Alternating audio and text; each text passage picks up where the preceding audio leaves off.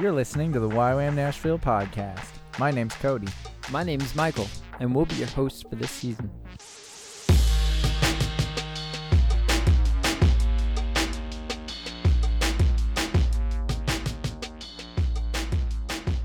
Alrighty, here we are again. Episode 5. Tis indeed.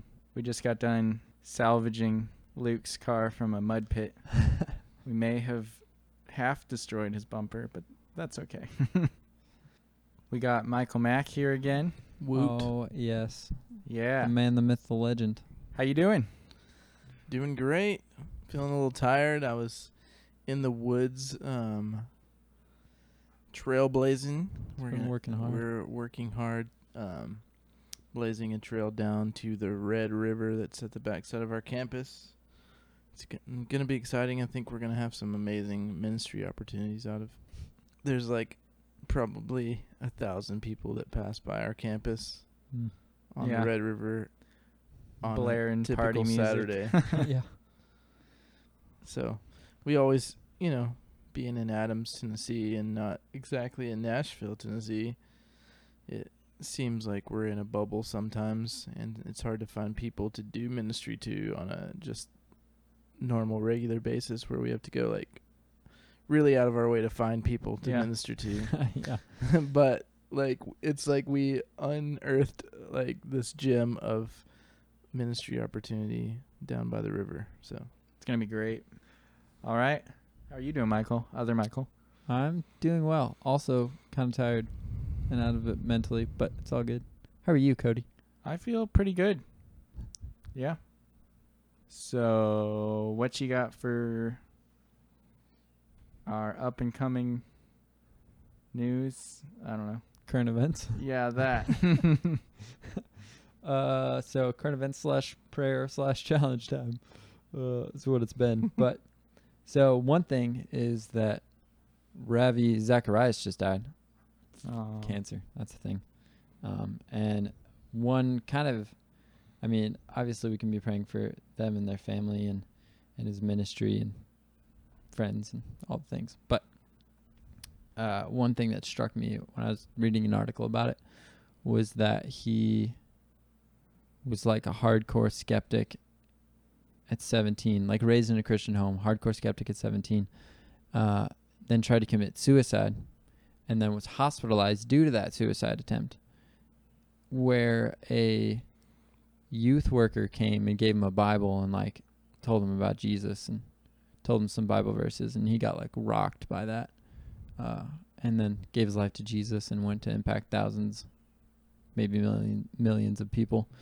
And so i was kind of just thinking about it and just thinking like i don't well we're in a time where where the suicide rate is pretty high but in general life, you know, let's be sharing the gospel because you have this one instance of this worker who goes to a hospital room and gives a 17 year old boy a Bible and tells him about Jesus. Like, he already had Christian parents, so I don't even know. It didn't give like detail on what he said, but I'm sure it wasn't like a super complicated message or anything, but gives him a Bible and just talks to him. And then, like, that guy goes on to impact how many people, you know, and has like a crazy worldwide ministry and stuff. So just kind of I felt the challenge myself of like when I'm out in public am I viewing people like, oh, what does the Lord want to do in that person's life?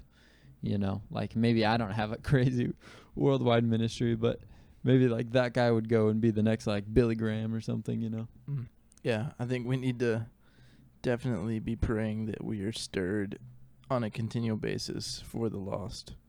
I think that's something that our Christianity has really lost in this day is like a burning passion that is in constant acknowledgement of the dire situation in the world that Mm. our hearts as every person we pass is not like reaching out to them or desiring to reach out to them, kind of waiting on the Lord's prompting to do it. Not that we shouldn't just do it, even if there's not a prompting, because the Lord has already spoken to us to go Yeah. And to preach the gospel to every person. So, We had a few more things we wanted to talk about as far as current events. Um, I just wanted to make you aware, if you're not already, you probably have been, but just like the general revival that has been sweeping through Brazil for the past however many years Slash the world. slash the world. But yeah, they had like these huge missions conferences things that how many like thousands, tens of thousands of people. 140,000 people. Wow. This is the number I read. Yeah. For the Send in Brazil, they had three stadiums. There was 140,000 In people that showed up. Yeah, in attendance. And then there was, yeah, there was like hundreds of thousands of people online too. So Yeah, it's crazy. uh, I think people even got turned away yeah, that's at, crazy. st- at the stadiums. and the president of Brazil gave his life to the Lord there. Yeah. I don't know if he was physically there or. I think So so. yeah, that's what we want for America.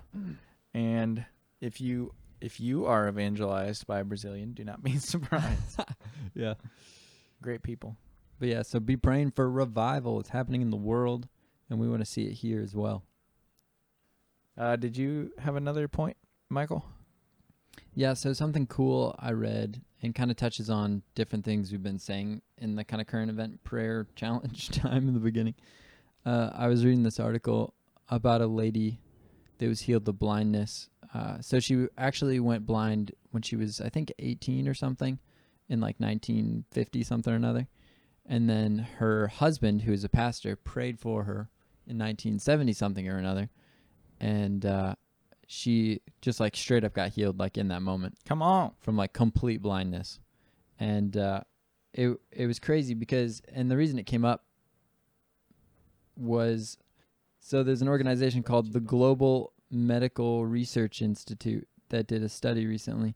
And they were basically like looking into this story and um doing a bunch of research on it. And she has medical reports because she was um, from when she went blind because she was like fully legally blind. So she had medical points to prove that. And then there were medical point or then after her husband prayed for, um, she had more medical tests done and they noted the like the change that was super sudden because it was like she had some crazy named um it's called okay so she had diagnosed she had been diagnosed with incurable juvenile macular degeneration. She was like, of course. I know exactly. she was like, so it was just saying that she couldn't see anything at all. But anyways, it's cool because they have reports from that time slash up through because she was like going to school for blindness and stuff for blind people. she was going to school for blind people, and uh, yeah. So then they have reports for after like her medical reports after she got healed, and so they were like, so this large medical institution is like, yeah, she got healed by prayer, and we're looking into the effects of prayer as like medical treatment for like incurable diseases and stuff. Come on. And it's crazy. But I wanted to read this thing she said because that was really good. She said, What people need to understand is I was blind, totally blind, attended the school for the blind. I read Braille and walked with a white cane. The woman, oh, yeah, okay. Uh, never had I seen my husband or daughter's face. I was blind when my husband prayed for me. Then, just like that, in a moment, after years of darkness, I could see perfectly. It was a mirac- It was miraculous. My daughter's picture was on the dresser. I could see what my little girl and husband looked like. I could see the floor, the steps. Within seconds, my life had drastically changed, and I could see. And I was like, that's crazy. But we've been talking about like praying for people and healings and stuff. And so I just thought it was like a cool testimony slash a challenge of like continue to be praying for people. Like, let's be bold and courageous and go after the things that Yeah. Jesus promised. In your face, cessationism. oh man. Too much. no. Just wasn't expecting that as the re- like response.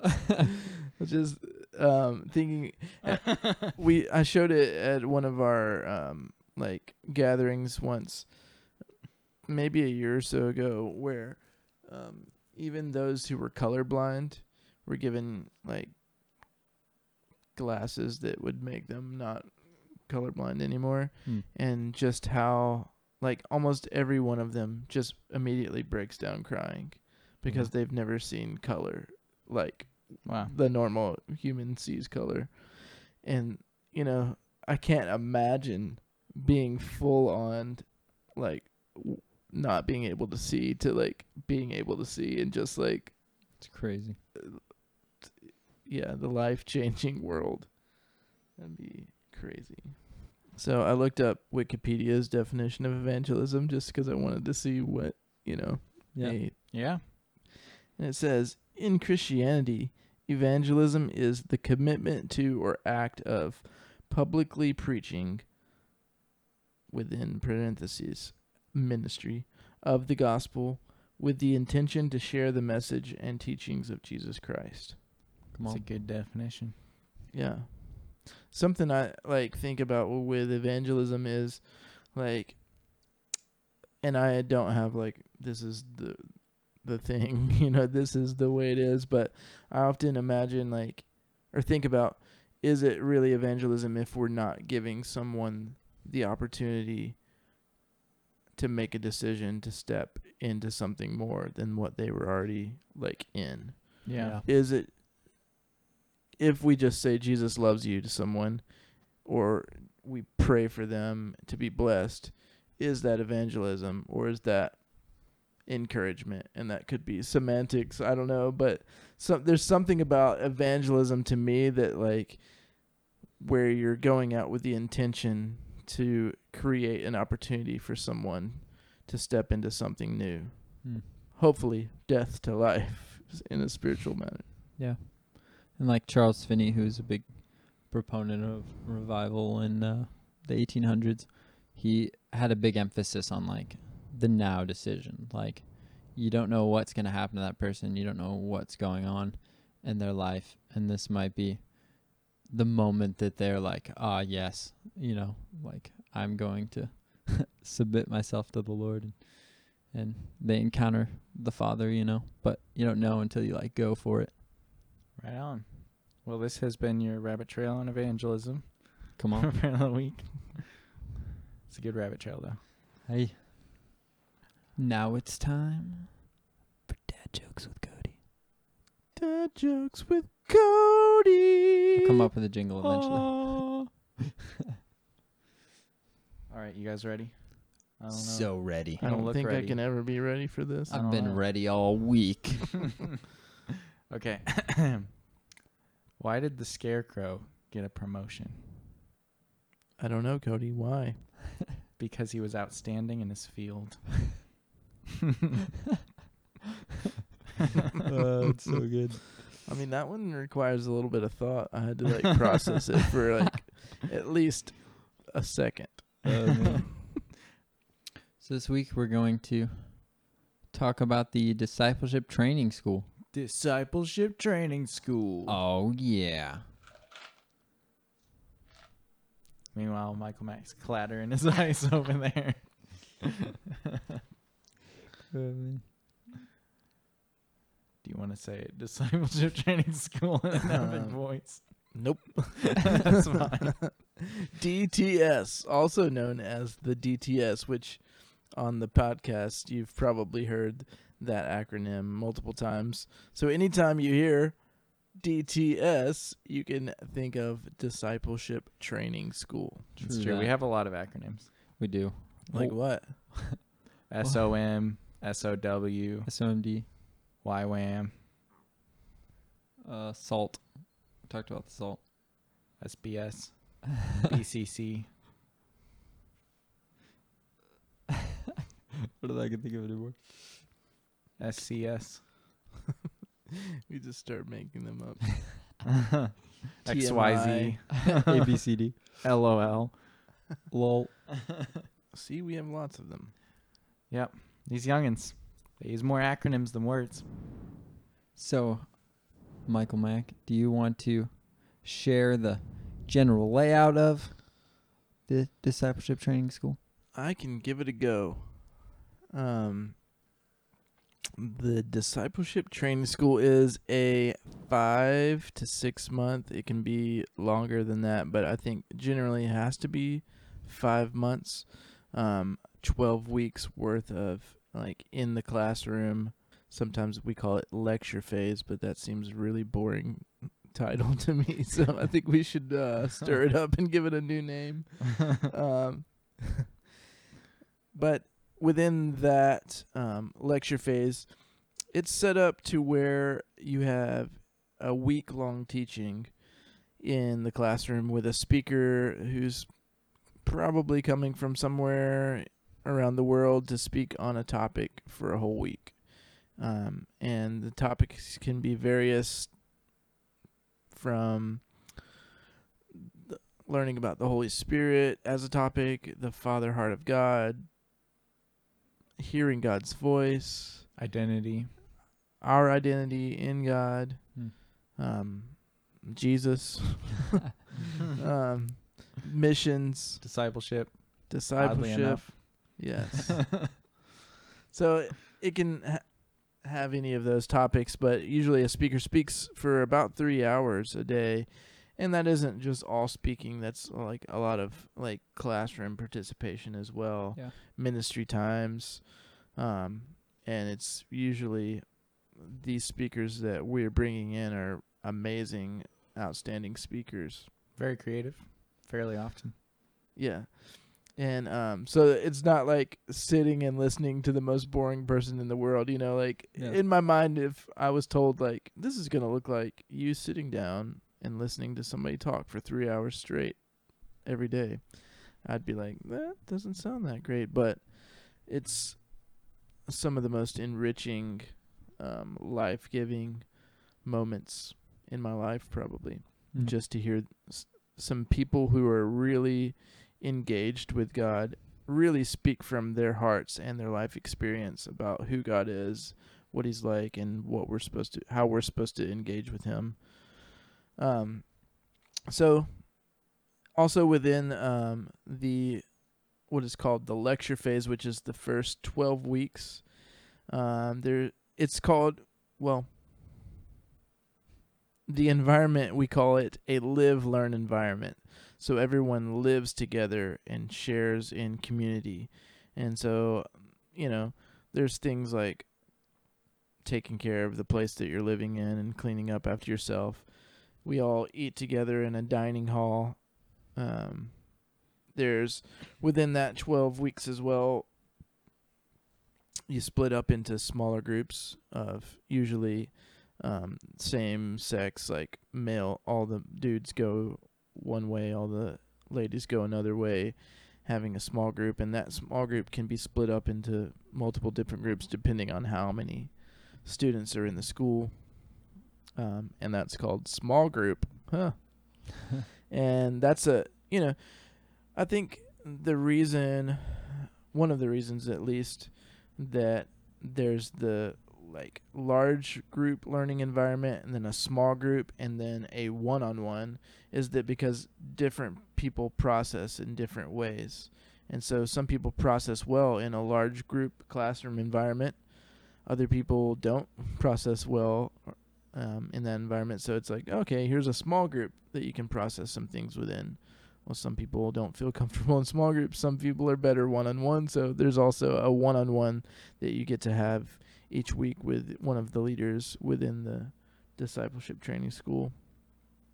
There's often um at, there's like well, depending on the school, there can be multiple uh, ministry times throughout the week, but at least once a week, um, there's a set aside like we are going out to do ministry, and we try to switch it up and give people different flavors of like ministry. So one week we might go out and hit the streets and just walk up to people and start talking to them about Jesus. Another week we might go to a like food bank, you know, and just help distribute food to um, people that are in need. And you know, those are both vastly different ministries, but important, and they can just give a well-rounded understanding of what ministry can look like. Um, we also have community investments, Mm. which is just taking on a job on the campus and like working, um, kind of doing your part to serve the community. Yeah. Also, within uh, the first 12 weeks, there's we have corporate gatherings, um, and so our corporate gatherings um, are well, we're doing corporate gatherings basically every day now, but um, Mondays we open up every week with worship, an hour of worship, just dedicating the week to the Lord and um, just kind of getting fueled and ready. I, I've learned that worship really can fuel you for just living. So, um, then Tuesday morning we work on fundraising um, because all of us are volunteer missionaries. So that's something that we have to emphasize if we want to keep going. Um, Wednesday morning we have worship and intercession time, and those can kind of um, be intermingled or have a worship time and then stop and have intercession time. Um, and that intercession time can be really about anything. And then Thursday mornings, we've been having our Bible study. Um, and then Friday mornings, we have just straight up intercession. Um, and that has been in the last couple seasons focused on unreached people groups. So, uh, people groups in the world that have very limited or no access to the gospel whatsoever. Mm. So just praying and interceding that God would uh, break through or that He would send missionaries there, including sending us. So every week we're like, Lord, if it's us, we will go. You know, just say the word and we'll jump on planes and, and go. I I just was thinking as you were talking how much like we kind of just bring students into like what we're already doing here like corporately. And then there's also like classroom time on top of that. But um, a lot of it's just generally like we're inviting you into what we already kind of do and have cultivated here. Yeah, and just thinking about the the classroom part of it, where there's three hours of class lecture. I I just want to reemphasize how important those three hours really are, yeah and f- for some reason when I say it, it really does sound boring. Like when when you, to me when someone says lecture phase, yeah and three hours of lecture. That doesn't sound like, oh, the most brilliant, life changing like moments of life. It sounds like a really boring thing, and so I want to reemphasize just how exciting those moments are. mm-hmm. And being a leader, I've been able to sit through the those lecture phase hours as a student and then I've been able to like then lead or staff schools multiple and every time I anticipate those lecture phase moments. It's Yeah. just like s- there's such life-giving and like, you know, just food for the soul and you really are being oh, one of the reasons that we have one speaker speak for a whole week is because we really want that speaker to invest their life into people. yeah And it's not just a like you hear somebody speak and you're inspired by what they say in 1 hour. That these these speakers that are coming in are people that we trust, that we know, that we love, that we know are setting good examples in life and are doing ministry. Mm-hmm. And so it's not just a like informational like let me give you some information. There's there's an impartation of who they are and what they carry in life to us so that we are incorporating, you know, like hopefully even the anointing that they carry and we want them to invest that into us and into our students so that when we are going to the lecture phase of things, I mean to the outreach phase that we're carrying this the goods with us that have been imparted. Yeah. It's seriously like my favorite part of the school, I think, is just getting like poured into from people who are like just have grown so much and have experienced so much themselves, you know. Yeah, it's basically an amazing mentoring process. Yeah, it's so Mhm. good. So maybe we should call it something not so boring. Yeah. that's a shout out to the DTS Center. Anybody that may be listening, maybe change the words lecture phase to mentoring awesome phase. yeah, there you go. Mentoring awesome phase. I love it so much. Well, I think that pretty much sums up the phase. Well, I want to say one more thing. I'll just keep saying it. There's so much life that happens within outside of the classroom, outside of the designated ministry times of friendship building Mm. with your like classmates, schoolmates, with your friends. And it's some of the most it's some of the deepest relationships you could possibly form oh yeah. Yeah. like. One of the fun things as a leader that you get to see is like people crying when they're leaving oftentimes we have too many students in one school to send them all to one location we don't want to bombard On uh, outreach. like yeah a specific location with students especially if it's an unreached people group or something like that and so Yeah. oftentimes we'll split up you know the students into two di- different groups or four different groups depending and to see those students get split up is like the saddest thing because they were like we've just been it's like they've become like everyone's become best friends and it's Yeah. just amazing so that's that's something that is happening within the what did we call it phase I don't know. We need like an ac- we need another acronym. that's the l the G H I remember QL awesome, wasn't there? M T H G I X Q p Mentor awesome stage. map. the map phase no you can't say Ju- phase just map. again the The map map. in the map amazing relationships are built it's Mhm. inevitable True that. I've gotten a few lifelong friends out of my DTS. Same.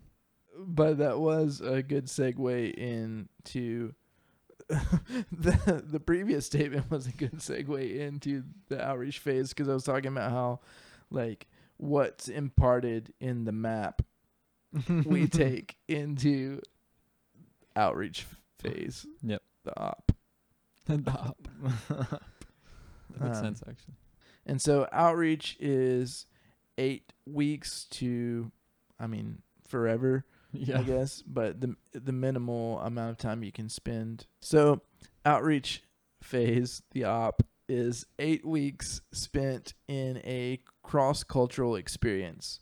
So it doesn't necessarily have to be outside of the Uni- United States, as long as it's cross cultural. But hey, we're made to go to the nations. We are youth with a mission Yeah. So- um, most often we'll be going um, somewhere across the world, somewhere overseas, um, and it could be anywhere, and that's also Yep. exciting. Um, the way that we choose our ministry locations is literally every um, time we run a new school, we just sit down and ask the Lord, "Where do you want us to go this time?" And so it could be anywhere in the world. Um, the primary objective is evangelism. We've talked previously in our podcast about why I'm having three prongs. And so the first prong of the fishing spear is training, which is what you're doing in a discipleship training school, is training. And then the second prong is evangelism. The third prong is mercy ministries. And so that's basically what you're jumping into in outreach is there might be some element of training because you're being led still and you're still kind of a student feel.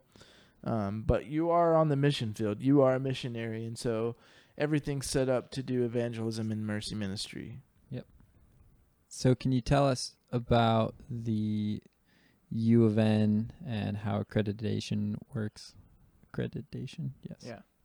So all of the schools within YWAM and in within YWAM Nashville are a part of also the University of the Nations, and the University of the Nations um, just recently received its accreditation, and so now every course that you take with YWAM is accredited, and you can get an accredited degree, um, associate's degrees, bachelor's degrees, and even master's degrees within YWAM, Wow. and I think they, I don't know if they're working on doctorate programs or not. I don't think they've gotten that far yet. Maybe they have. So there's requirements within the le- lecture phase, the map phase, just the map. and then mm-hmm. there's also requirements on outreach. And so I can't remember all the requirements, but you're required to worship, which I'm like, that's the best requirement ever. you're required to intercede and pray. Yeah. Best requirement ever. It's like so many hours. You're for all these required to, you know, go and do evangelism. You're required to, I think, do some kind of community investment work, you know, and you're required to meet together as a group to have team time. I don't remember all the specifics, but that's all a part of the the outreach phase. So, will you tell us about kind of the financial aspect of DTS? Yes. So the cost currently um, for the YWAM Nashville DTS Discipleship Training School is three thousand five hundred and ninety dollars. So thirty six hundred if you add ten. so that's a number to keep in mind. And f- for the most part, we are desiring people to pay that upfront on arrival. We make special exceptions for people all the time, um, just understanding situations, but it's always more beneficial to get that out of the way. And so we recommend um, either working to, you know, acquire that amount or doing fundraising up into that point. And so for me and my wife, when we were thinking about um, joining YWAM, that's something that we did is we just um, asked a couple of our churches that we had close community with to contribute and some individuals and so we had the amount that we needed before we came which was a really great benefit Mm. because a lot of times you can see people struggling to fundraise for that while trying to learn in the DTS and it's just not a favorable environment because everyone um, is also fundraising for the outreach and so a typical outreach cost anywhere between we basically recommend four to five thousand dollars uh, for fundraising and for outreach, and that cov- covers your flight, plane ticket to wherever you're going in the world, plus the at least eight weeks, two months of uh, ground fees, so food, transportation, Housing. housing, Yeah.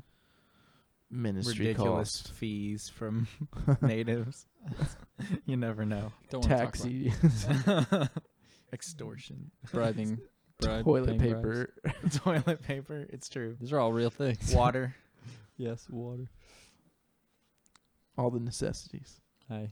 Mm. Which four to five thousand dollars for all of that is extremely inexpensive, and so we're not trying to stay in the best of places. Yeah, we're it's not, not a luxury vacation. yeah, and we're not trying to make it that way. We're honestly trying to be as much as we can with the people that we're going to minister to on outreach. We don't want to set ourselves above them in any way Mhm. we want to meet them in where they're at and so living as they would live is a really important part of that Which Yeah. may be a hostel, maybe a mud hut in the Amazon. You never know. He didn't say hostile he said a hostel It is a type of hotel, usually for backpackers, in case you don't know. So, yeah, that's the structure of the discipleship training school. I don't know if there's anything else. Then you oh, then you normally come back for debrief Ah, debrief. for a week, few days, kind of. Um, yeah, you just process through different things that happen on outreach and different dynamics, and yeah, as Michael Mack says, try to close that chapter before you start a next one, and then you uh, have graduation after that. So, Right on. so when did you do your DTS? i did my dts in the year 2008 How old were you in 2008, Cody? I was 10. that's great. Um, yeah, exciting times. I did a soccer DTS, so that's another thing is that uh, a lot of different um, YWAM locations will run different emphasized DTSs, different a DTS with a different emphasis. And so the one that I did was a soccer DTS, and so I was really interested in using soccer as a ministry tool to reach people. And so when we were in praying about um, stepping into missions, that's what happened. Is um, my father-in-law called us and said, "Hey, YWAM Nashville is running a soccer DTS, and thought you guys might be interested." And earlier that day, God had been speaking to me, saying, "I'm about to open a door for you. Walk through it." Come and on. so that night he called and said that, and I was like, "This is it. This is our opportunity. We're doing this." It was super exciting, and that was supposed to be in the summer of 2008.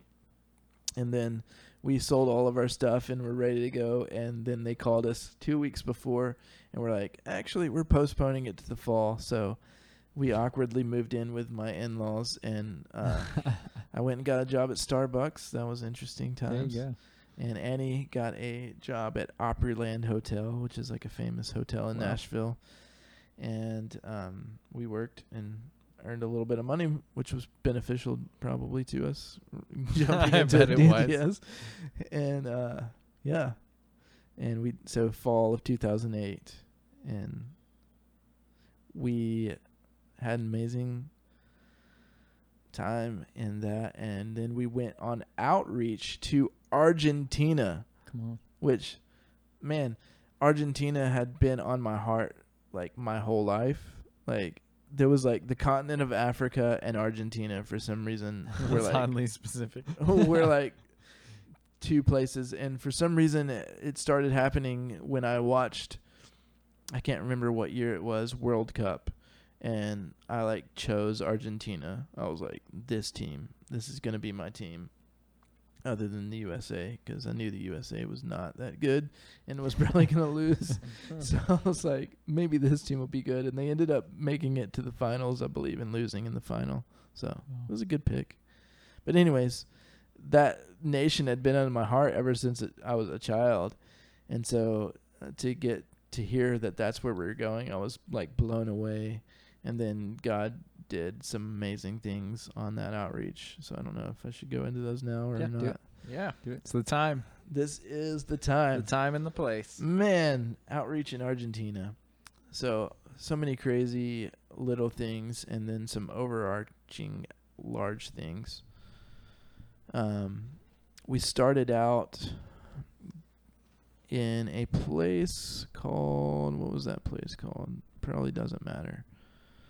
A smaller town outside of um oh outside of Buenos Aires called Ituzaingó and we did soccer ministry. We went around and invited young kids in and um, did evangelism. We would gather crowds of people through soccer, and then afterward, after our soccer game was over, we would share the gospel. And I remember one opportunity to be able to share the gospel. They were like, "Michael, you get to share this time," so super excited. And um, you know sometimes when you're like sharing you can just feel god's presence. And so that was happening and i was like oh, i feel god's presence and i you know know something's going to happen.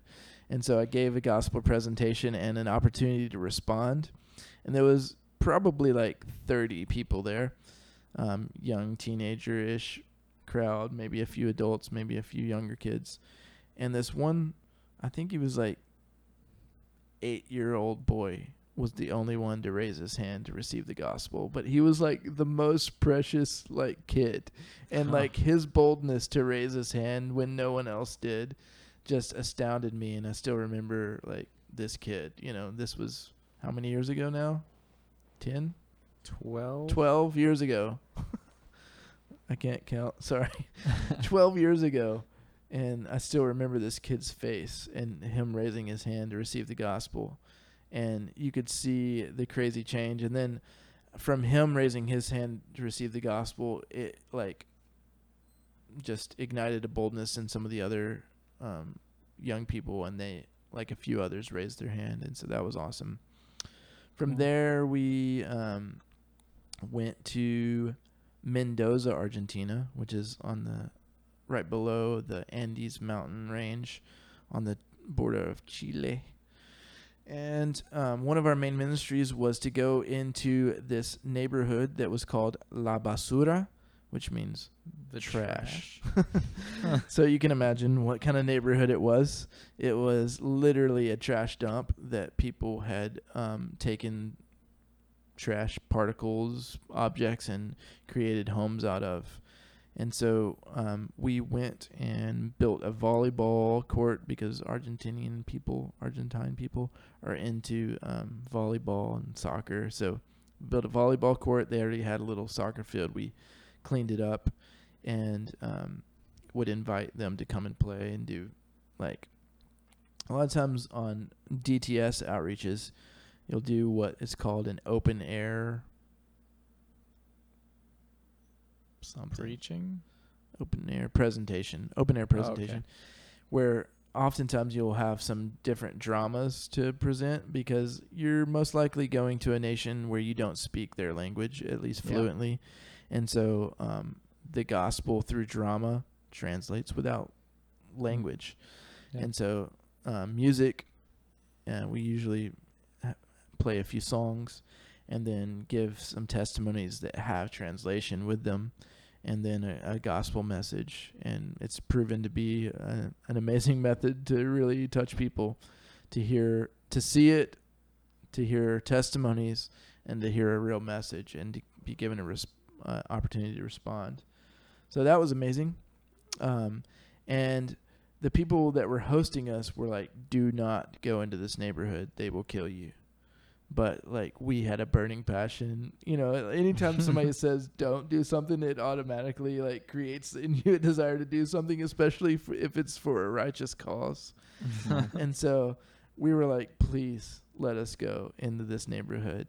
And eventually, like I think it was close to the last day, they were like, okay, you can go in.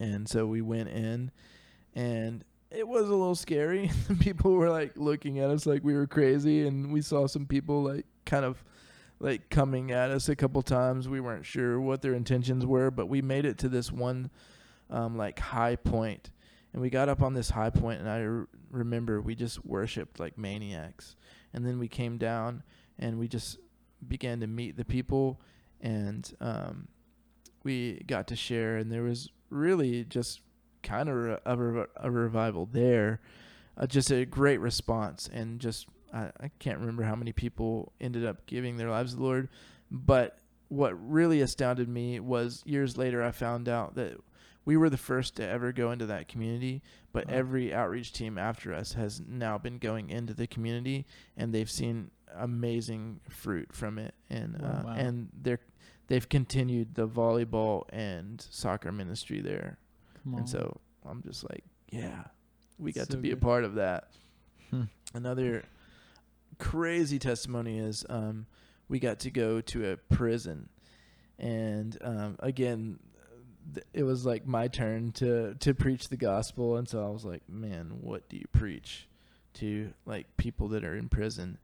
But God gave me um, this message. I can't remember some of it, but the the gist of it was that they could have more freedom within that prison than millions of people outside the prison could have if they had Jesus in their heart, yeah. like giving them the freedom that is true freedom. And I think I preached about the life of David and the life of Peter and how dumb and mistake driven they were at times, but how God was like, "This is the perfect people I want to use," and uh, just that's their, you know. And I was like, "Who?" I don't remember if I actually had them raise their hands. of like, like, who's murdered and like who's committed adultery in here, you know, like, and probably that's, you know, as bad as some of them got, you know, in their prison sentences but that's what David, you know, was guilty of, and David was a man after God's own heart. So, preached this message, and it was so cool. Like as I was preaching, it was it was like the people, the guys. It was a men's prison. They were like on the edges of their seats, like leaning in to the words that I was speaking. And I, again, just felt the presence of God. And we gave an altar call, and I think it was like 30 people, 30 guys, like gave their lives to Jesus, which is awesome. But what Wow. came after that was the most amazing part. Um, we had um, s- somebody suggested that we do a fire tunnel. And so, if anybody doesn't know what a fire tunnel is, a lot of people don't, is where all of our um, group lined up. There was probably like 15 of us. We made a line, and then all the prisoners came through the, like, we were facing each other, creating a tunnel with our arms. And they came through the tunnel of arms, and we laid hands and prayed for them. I mean, I don't know how many people were in this prison, but probably at least like 300 Yeah. maybe more. I can't rem- really remember that well, and I didn't count. But there was no air, con- air conditioning, and it was the s- summertime there. And so, um, imagine no air conditioning in a enclosed building full of around 300 people or more. I like I said, it didn't count. In close quarters, we're praying for them. And I don't know if you've ever prayed for 300 people in a row, but it is a little bit tiring. And so, yeah, bet. But like the, I, you know, like the end of the line is coming through, and I'm like so tired. Like when they first started coming through, I'm like, yeah, fire, yeah, Jesus, get him, whoa. By the end, I'm like, yes, Lord, touch this man, you know, like, and uh, but I think it was like maybe even the last guy coming through. all of a sudden, he just erupts into speaking in tongues and then he starts shouting. And then the whole prison erupts with worship and praise and tongues and shouting and dancing and chanting like for what felt like an hour or so. But it was probably more like 15 minutes. But like in the midst of it like this excitement for Jesus I'd never experienced anything like this before. And so it was just like and when Argentine people like get excited like if you've ever seen an Argentine soccer game I mean the people are just going crazy they're like throwing their hands in the air and they're chanting they're like "Ah, la, la, la, la, la, la, la, da, da, da." and so that's what they were doing except for unto the Lord they were chanting dancing jumping up and down shouting and it was like what is going on here and so quite the experience Mm. of revival in prison Yeah. um, I could go on with some stories. Uh, maybe just one more. Yeah. Okay. Um, the we went back to Buenos Aires and we got to stay in a property that um, YWAM Buenos Aires, Argentina had bought that was across from the one of the main government buildings, and um, every day we weren't sure what like we were supposed to be doing. We didn't have like a great plan other than like going out and doing evangelism. Um, but in the city of Buenos Aires at the time, like you would walk out to the street and every block someone would hand you a piece of paper with um, a picture of a nude woman on it and a phone number and an address. And so and there was hundreds of papers like that scattered on the streets that you're walking over because you know a lot of people are taking this piece of paper and just throwing it as soon as they get it. Um, there's pictures on like plastered on walls. There's like news stands that are selling pornographic like um, magazines, and so basically everywhere that you would look, you would see nude women.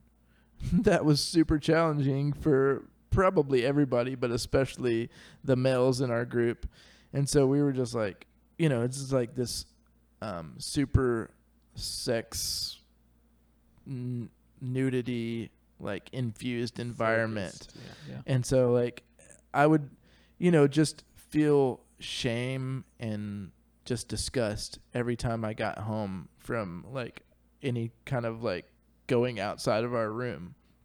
And and so we in our times of intercession that we had one morning, I felt God give us like a plan and it was to write purity in Spanish, which is the language they speak there, or castellano, and uh, to write pureza, purity, uh, on bandanas and put them over our eyes, and have the females lead us through the streets, and to go to like um,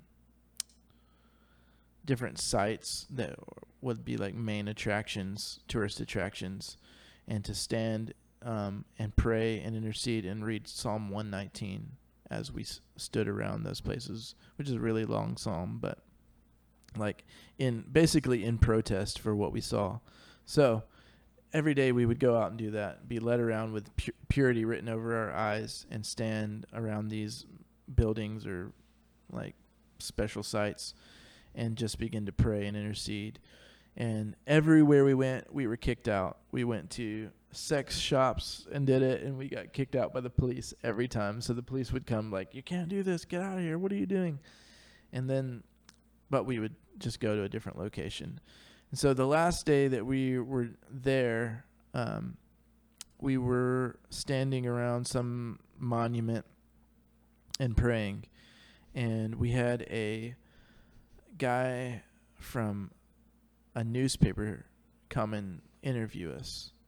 I didn't speak Spanish, but the they interviewed one of the leaders that was with us, our translators, and were like, "What are you guys doing?" And so they interviewed us.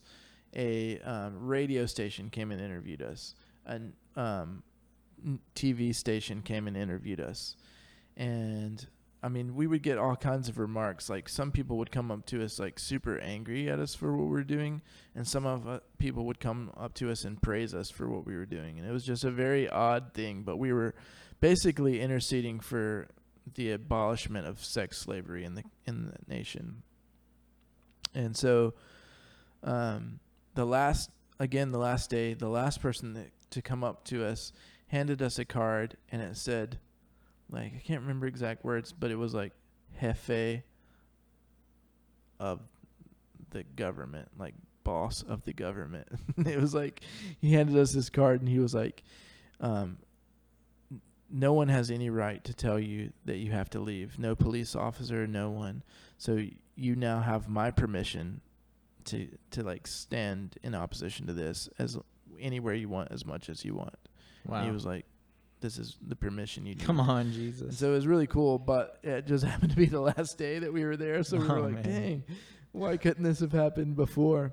Yeah. But I mean, so we get back from our DTS not thinking much of what we had done in those times because it was just intercession, you know, like we didn't see any like necessarily breakthrough moments of what we were praying for happening. But then um, one of our DTS classmates sent us an article that, like a website article that said, um, new president, blah, blah, blah, um, has banned all, um, what is it called? Solicitation of sex trafficking. Come on. And so we were just like, our prayers did matter. Our intercession did Yeah. have an effect. And then so it was like, you know, little group of 15, you know, like YWAM kids, um, just like we felt like that it was, you know, obviously God, but like yeah. he used us to, to really shift something in an entire nation and in in sex slavery, you know, at least the solicitation of it. So um those are just a few stories I could go like on and on of what God did through our DTS outreach. It's so good. That's awesome. So I've never heard that story before. Thanks for sharing. That's Yeah. awesome. So, uh, in kind of overall, um, and this might be the last thing because obviously we could all share about Yeah. all the things, but overall, what was like for you personally, um, your takeaway from the DTS? Like, if you had to be like, God did this Yeah. in my heart. That one's easy for me. Um God taught me humility. Like, and I think that's something that YWAM really carries is just this emphasis on humility that it's God that's doing the stuff, not you. Like he will definitely use you, but um because I had been a part of basically the charismatic church stream, you know, um since I had gotten saved um as a teenager, but I had not ever seen like a true like humble walk of humility with the Lord. It's m- it was more of like this guy is a great minister and he can do miracles, you know, like Yeah. and um there wasn't the true like humility. And so I don't know how to go further into that other than to say that that's what I took away Yeah. from it. If- If anything, it was like how to be a humble lover of Jesus. It's so good. It's good stuff. It's really easy making these podcasts. I feel like we've got great stories and people around here, and we're just Yeah. mining for gold in a rich field, you know. Yeah. It's so good. Thank you for sharing all the things with us. Faux show. Most deaf. My breath. So do we want to let's Oh, yeah. move into uh base Closing happenings. So things are picking back up around here. We've got a DTS coming up this fall that you can come be a part of. You can uh, email us for any information at info at ywamnashville.org. But we'll send you an application if you email us, or you can go on our website, I think, which is just ywamnashville.org. But, anyways, so come be a part of that. That's September 20th. Or if you're more of a spring kind of person, we're having one this spring as well. Breaking news. Yep. So, start date is March 28th. yep. And Michael here, yours truly, is going to be the DTS leader for the spring DTS. And my So, wife. Yeah, and his wife. She gets thrown under the bus as well. but you haven't met her yet. You you probably will, You will. eventually. Don't worry. It'll happen. We'll rope Yeah, her in. we'll- Still drag her in haven't here. met her yet. yeah. All right. So that's two things that are happening. Those are probably our biggest things, but we're also like Michael Mack said earlier, they're cutting a path down to the river. True that. Those old trailblazers you making prophetic pathways through the wilderness. Come on. uh yeah. We're starting a garden out here. Luke's working on that. He's spearheading that operation. Yep. That's Luke from the, I guess, two episodes ago at Yep. this point. Um, and that's kind of for like a community based kind of thing. So we're Yep. looking forward to that. Have some fresh veggies. All organic. Super organic. YWAM Memphis is having uh, an evangelism thing this June, The first week of June. the Yeah, first, first week, week. of June. And I it's changed a little bit since I originally signed up for it, but it's going to be like evangelism and like praying for people and just like really going after it and hitting the streets. So, I'm excited about that. Yeah, we Some of felt us like here will God saying for us to be on the cutting edge. And, you know, just coming out of this whole COVID 19 like scare and isolation and, you know, pandemic, you know, it's been our prayer that this would be the harvest, you know, that people would be ready to Yeah. hear because of what they've come through and that this could potentially be this next great awakening. Come on. Come on. Yeah. I should probably note YWAM Memphis is still in its pioneering stages, and we work very closely with them. They're our extended family. Yep. So basically, anytime they do anything, they're like, "You guys want to come?" And a good percentage of us are like, Bring it on. "Give me a date." Yeah, they're So- they're really a ministry outlet for us, Yeah. and they're they're actually still a part of YWAM Nashville, but they're Oh, um, YWAM Nashville ministering in Memphis, Tennessee. So, yeah. well, you learn but something new. but every they are day. YWAM Memphis as well. So it's kind of a weird dynamic, but Yeah. just roll with it. There's like a few micro YWAM bases out there that are like It's like they're not super fully established as Yeah. their own yet. So And uh, yeah, so that kind of concludes what's going on here with us. Awesome stuff. If you want to support the base in any way, if you want to support Michael Mack and his family, if you want to support the podcast or literally anything we're doing around here, um, it's all it's all fundraised for and is from the donations of people who believe in the mission and feel a call from the Lord of to to give. And so, if you have it, any questions on how to give or a desire to give, just hit us up uh, at our podcast at ywamnashville.org email, and we can connect you with the right people and make it happen. So, Yeah. All And right. You, or you could come visit too. Oh, yeah. Feel free to come check us out.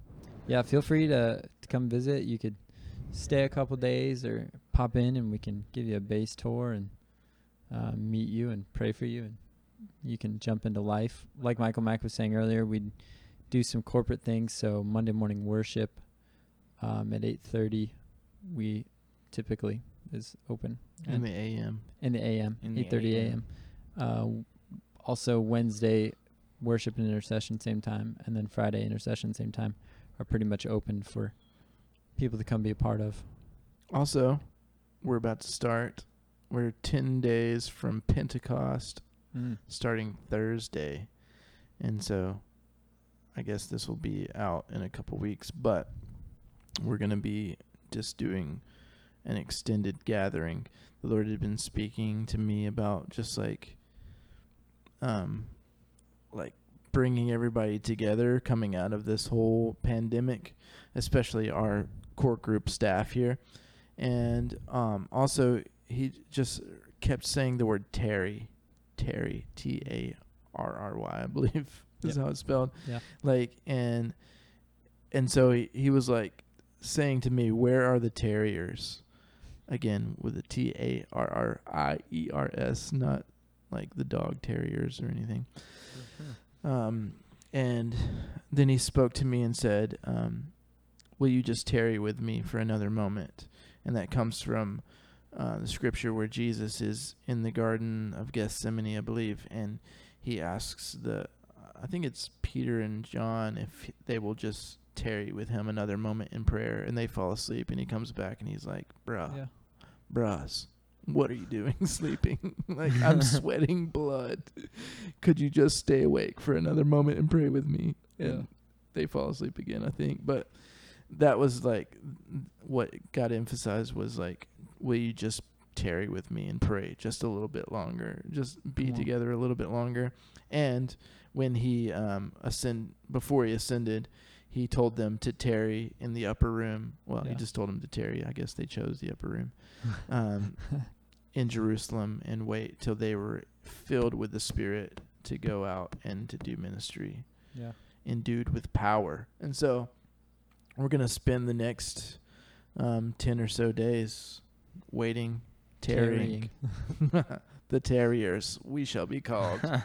We'll We go down in history as the Terriers. Bring it on. So that's something that we're we're jumping into that these guys may not have known those details. We just discussed it yesterday in our leadership team meeting, and I kind of announced it Monday morning, but with unknown like practicals, which there's still no practicals to it. It's just we're gonna do our main Monday morning meeting or Thursday morning meeting, and then just continue to meet and see what Jesus does, which I'm hoping is worship and repentance and on. glory. That sums up our uh, main topic discussion. No, it doesn't. I want to talk more. well, you'll get an opportunity to because I've got some fun questions for you. Oh yeah. Oh boy, I bet you didn't see that coming. No, Oh, I get didn't. ready. Prepared Get ready. Uh oh. I was joking. what is the most embarrassing story you had from an outreach? Oh man. By far, one of the most embarrassing moments was in the mountains of North Africa, Mm. and I had gone with a small shovel and some toilet paper to find a secret spot, and I thought I had found my secret spot to dig a hole and to get rid of some wastes. And as I'm squatting into this hole to get rid of some wastes, all of a sudden, like a large group, maybe like ten, like thirteen year old girls, surround me, and are like five feet or less, and they're just staring at me, watching me. Wow. I'm pooping. Oh and they're goodness. staring and giggling and watching and like you know like nudging each other and like whispering to each other's ears. And i'm like "Y- you're, you're like three feet away from me. Like what are you doing? And i'm like like waving my arm like go go away please. Like this is weird. Like I, this should be weird for you. It's really weird for me. Well that, that's, That's probably perfect. probably definitely the most embarrassing moment. Probably definitely but okay so and then they never left they like like i wiped and they watched me wipe i'm like that's so weird Like, stop it oh man. but i just had to bear the shame of the moment and just like walk on like, and about your business. Number two. What was your biggest screw up in the kitchen? Like in general, Yeah, like any kitchen anywhere at any like point in your life. You were cooking and it was an utter disaster, well Michael Mack's really good at cooking. or so you lit something on fire. Basically, whatever. what came to my mind was I have no idea what I was chopping. This was when I was a little bit younger, uh, like a kid. I was chopping something with a large knife, and I sat it down, the knife and whatever I was chopping, and then I dropped something on the knife, which was like slightly hanging off the edge, and it did a flip, and then like speared into my leg, Oh, and it was like waving back and forth, like. oh You're man. like, dung. And then I, I walked into the living room with the knife still in my leg, Oh, and I was like, "Dad," oh god. and he was like, "That's funny," and he started laughing, and that was the end of the conversation. I Oh walked my back into the, the kitchen, pulled the knife out of my leg, and grabbed something to like stop the blood.